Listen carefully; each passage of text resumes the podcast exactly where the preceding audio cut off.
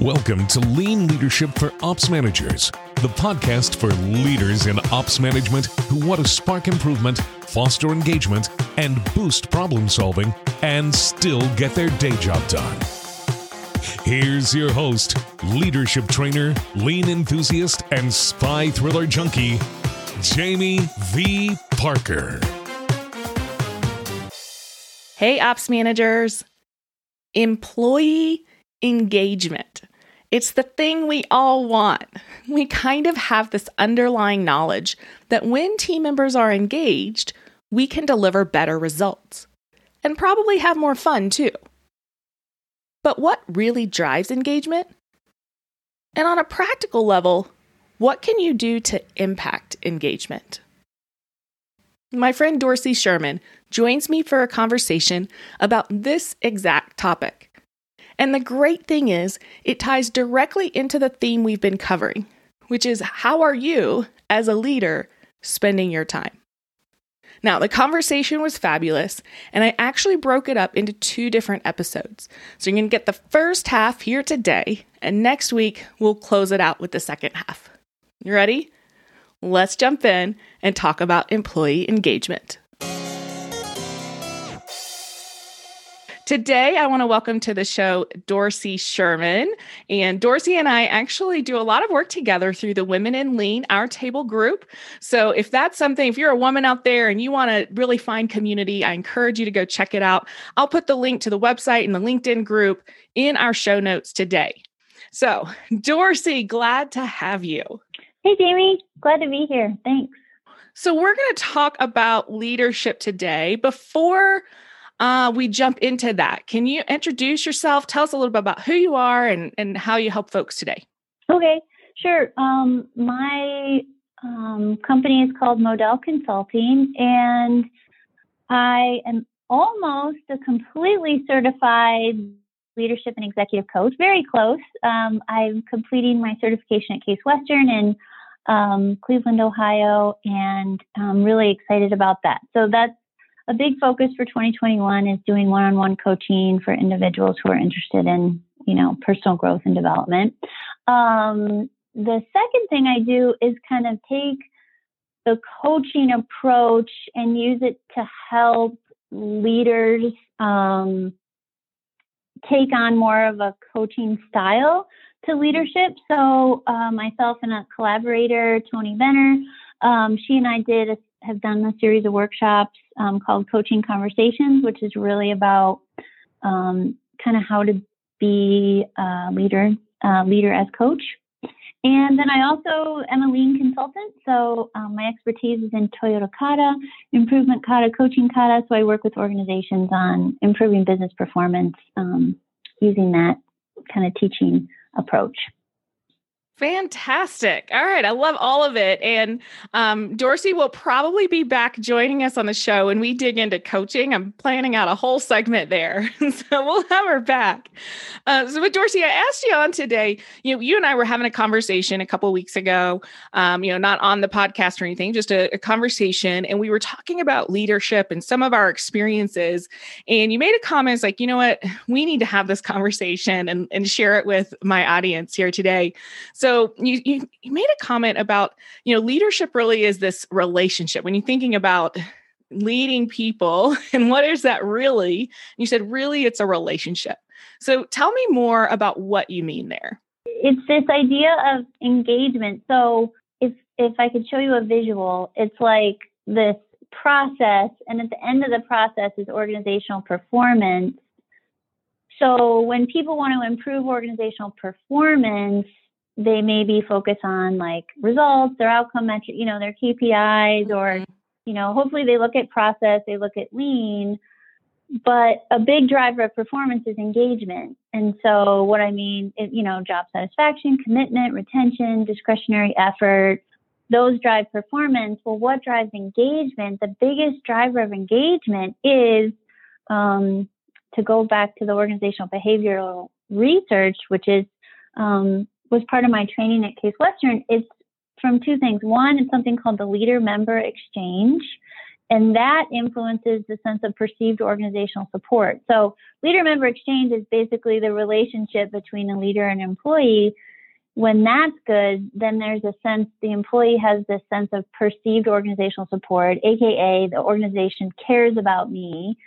Mm-hmm. And those two things together create engagement. They create satisfaction, commitment, retention, discretionary effort. And that's from research by Melvin Smith at Case Western. And so it's like we start at the wrong end, you know, so we're trying to influence the back end of the process and organizational performance, but it's really at like this root, which is our relationship with employees and leaders. And that's like how we treat each other, you know, um, our, you know, like any relationship, is there honesty, trust, communication, you know, all those kind of basic things that I think we overlook in search of like a fancier or right. you know what I mean like a like a more complex solution when it and then at the same time you say well how often do you meet with your employees? Well never. I don't have any one-on-one meetings with my employees or we meet quarterly or we meet yearly for performance reviews. And it's like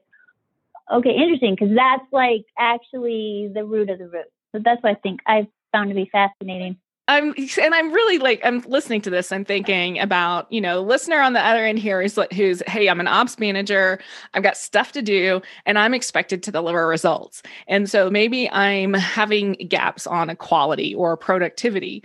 And so now I'm going to jump in and I'm going to go use my process improvement and I'm going to go you know have my visual boards. I'm going to talk about the gap and I'm going to try and figure it out. Like I'm going to go do all of this and the drive is going to be like, I got to hit the number. I got to hit the number, right? Because that's just, I feel this, pre- maybe I feel pressure, maybe I don't, but I probably, you know, feel some sort of pressure to hit results. And so it becomes this whole conversation and everything is now about quality. Everything is now about, you know, productivity, whatever it is that that gap is. And it does become very results heavy. Yeah. I mean, and it's like, how's that working? you know what I mean? Like, yeah. how's that for you. You know what I mean? It's kind of that really important reflection is like, is what you're doing now getting you the results you want? I mean, do you have the engagement that you want? And is that leading to results? Well, great. But if you aren't, then I, it's kind of, you know, I saw your LinkedIn post today, Jamie, about those, those core questions. What mm-hmm. is, what am I planning as my next step? What do I expect? You know, what actually happened and what can I learn? I mean, what I would say is what we know, what lean's all about, your process creates your results. Mm-hmm. So it's all about, and part of that process, I would say your relationship with your employees is part of that process. It's like the very beginning of the process before, um, or, you know, that happens simultaneously with the worker actually adding value you know, and yeah. and doing, you know, adding value to the organization. So it's like, is that process leading to engagement or not? Yeah. Know? Well, because it's almost like I think when we go at it at this whole results heavy, you know, how's that working for us? Well, we it's almost like we end up playing whack-a-mole, right? So, you know, we can draw like we can drive and push a result as long as we're driving it and pushing it and and then the moment we kind of start to turn away to diff- something different then typically it's like oh now it starts to dip because we're not really addressing it at the core. We're tr- to your point you're kind of coming in at the wrong end and trying to hammer it at the results side. And so i love this idea like okay so but if what if you want sustainable results? What if you want this engagement where you're not the one driving it, but instead the team is creating it because there's that commitment level. And that really goes back to this engagement piece that you're talking about. Yeah, exactly. I just I think there's huge opportunity. And obviously, it's not that it's easy. I mean, of course, what does everyone say? I don't have time. You know, I don't have time to meet with employees. I don't have time um, to have one on ones, blah, blah, blah. It's kind of like, if you don't have time for that, I guess it's just looking at how are you spending your time and, and what's the value that's being generated out of how you are spending your time. That's kind of the, the reflection question. Yeah. And almost like if I could draw an analogy to the production side, um, you know, is for our ops managers, you don't have time to follow all of these steps, right? All the steps. But then somehow we have we we figure out how to have the time to redo it right? Like like so yeah. right to get it right we don't have enough time to follow all the steps to get it right at the beginning and ensure it's right at the beginning. So we start start to make shortcuts.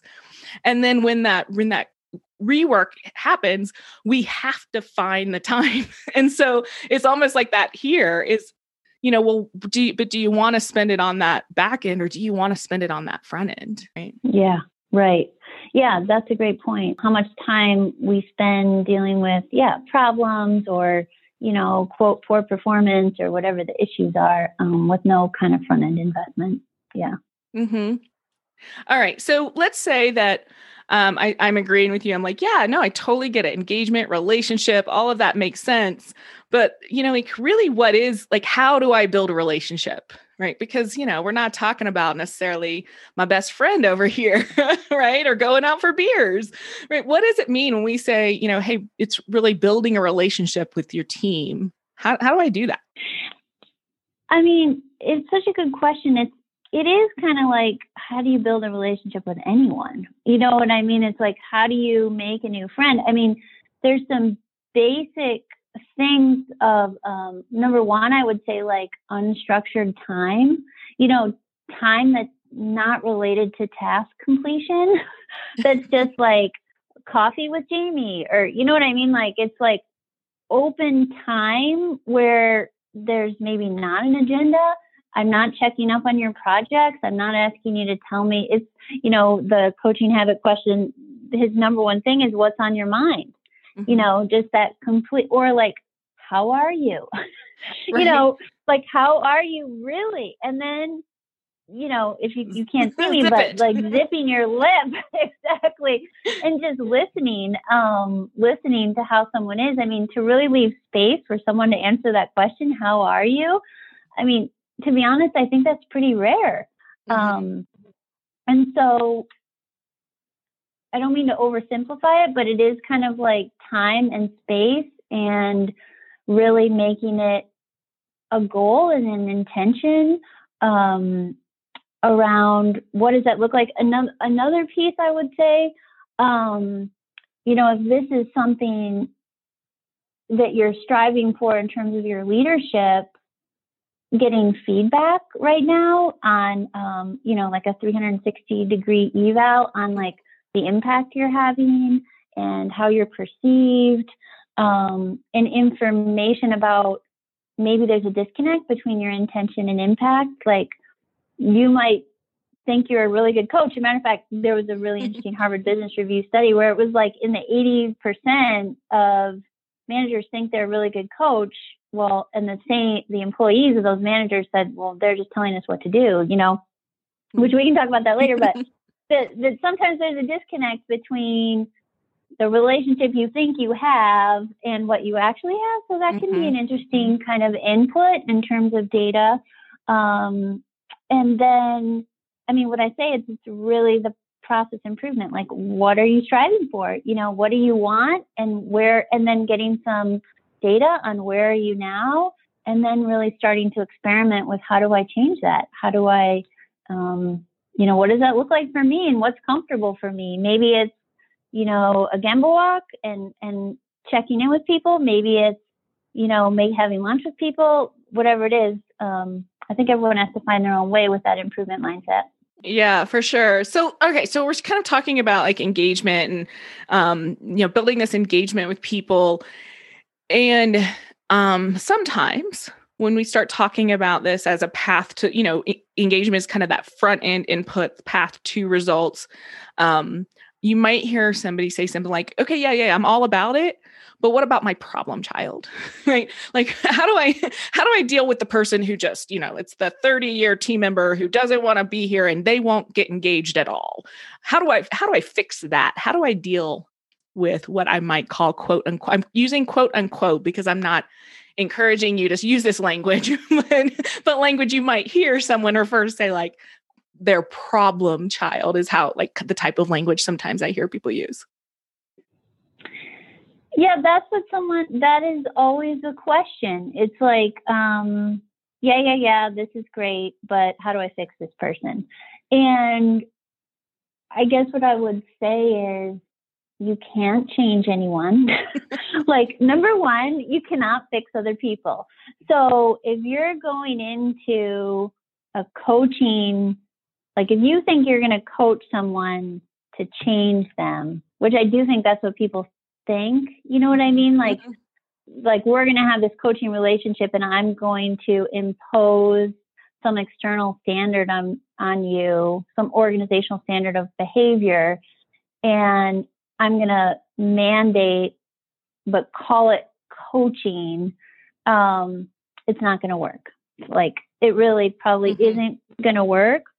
Um, so, how do you change poor performance? I mean, I would say I'm not an expert on this, but number one, I would say is what is working all about like how do you mine for gold instead of dig for dirt you know? Mm-hmm. you go into the gold mine and you don't look for the million tons of dirt. You're looking for that little ounce of gold. So um, we also know that you know focusing on what's working focusing on the positive focusing on strengths um, and then giving feedback that is collaborative that asks for ideas, that maybe shows or you know reflects op- factual observations, not mm-hmm. editorial mm-hmm. observations. In other words, not my opinion of how you just gave that presentation, but your personal um, how it impacted you and facts about it, and then talking about the impact, talking about what ideas do you have, and really, I think I guess the other huge part of dealing with performance is what role have you had as a leader in creating this situation? That's really the self awareness piece that I think is so key and underestimated. I'm going to say it one more time. Like, what role have I had as a leader in creating this situation of poor performance, i.e., setting expectations, you know, training, um, development, what, mm-hmm. whatever whatever it is. I mean, the role of leadership is to manage the process. Have has that been done so that people can work to their full potential? It's not to say it's leadership's fault for everything, but it is really about. It's so easy to say that this person's a pro- Jamie's a problem, you know, Sally's a problem. These people are all problems, and to kind of point shine that spotlight outside of yourself but how are you contributing? You know what, what are you what are you doing? And and so i i even before having a feedback conversation it's like how can you own that part of it um, and kind of prepare for that in in terms of talking to somebody? So those are my ideas. And i say that um, i am in no way an expert but i do think there's some missing pieces in how we try to fix people. Mm-hmm. Yeah. And so I mean I think I love that. You know, first like hey, it's you know, you you can't fix people, so like let's not approach it from that way and instead think about how we can create an environment. Are we doing the right things? I love i love the self-reflection part and the role of the leader. I have um, a friend who's been staying you know kind of staying in my guest bedroom for a couple of weeks. And you know listen so i've been able to kind of hear some calls and hear some of the stuff as i walk through the house. And so he was talking about you know there's this this um coo and who is like just complaining about like the people and they do this and they do don't do that right? And kind of in that and i'm like you know that's really probably more of a reflection on that coo than it is on the individuals um, especially like just hearing how broadly he was describing that problem. Like like it was in everybody else almost. Um, but yeah i mean like how people interact and, and their level of engagement and commitment there's absolutely it's 100% they own it right? I can't make someone they own it and i can absolutely influence it. And so you know as a leader there's like it's not this position of privilege it's really a position of responsibility. Yeah right. I mean and the other great lesson i've learned from cheryl jekiel um, is you know she, she just says it's the shortest route is through this positive feedback and encouragement is we're so short on giving giving anyone any like specific like here this I this was really good but you this specific thing was so good that you just did like that you know maybe there's a good job or an mm-hmm. attaboy or pat on the back, but giving people feedback on what's again, it's like what's working, um, and focusing on that sort of generative, positive mindset instead of the deficit. It's you know, as Cheryl Jekiel taught me, it's the short, it's the short road, it's the short way home, or um, versus focusing on what's not working. And I think the other thing you do then is is set it up in your mind as a conflict. You know, like I have this poor performer, and so then it's like mm-hmm. dread to deal with the situation, and then it's like procrastination, and then you know it turns into like a year later, and nobody's talked to this person, and everybody whatever. You know what I mean? Yes. Um, versus we're all laughing because we're like, yes, that's what's yeah. happening. exactly. Isn't Dorsey great? You know, at the time of recording, Dorsey didn't know that I was doing a whole series on the question that Patrick Adams brought to us back in episode 24. How are leaders spending their time? So as we were we were talking about this and she was saying that exact question, I really had a hard time controlling my giddiness, just to be honest. Now, Dorsey really gives us insight into this question from a different angle. You see, so far in this series, we talked about, you know, time and if you're kind of feel like you're treading water, how can you how can you go about looking at your time and creating more bandwidth for yourself and applying continuous improvement and problem solving to your work to get more of the right things done. And we talked about how to develop your own leader standard work and use the idea of leader standard work really as a process for learning and improvement. Now, in this conversation, Dorsey really challenged us to think about whether our leader standard work includes the human element, the relationship building, and not from a compliance perspective.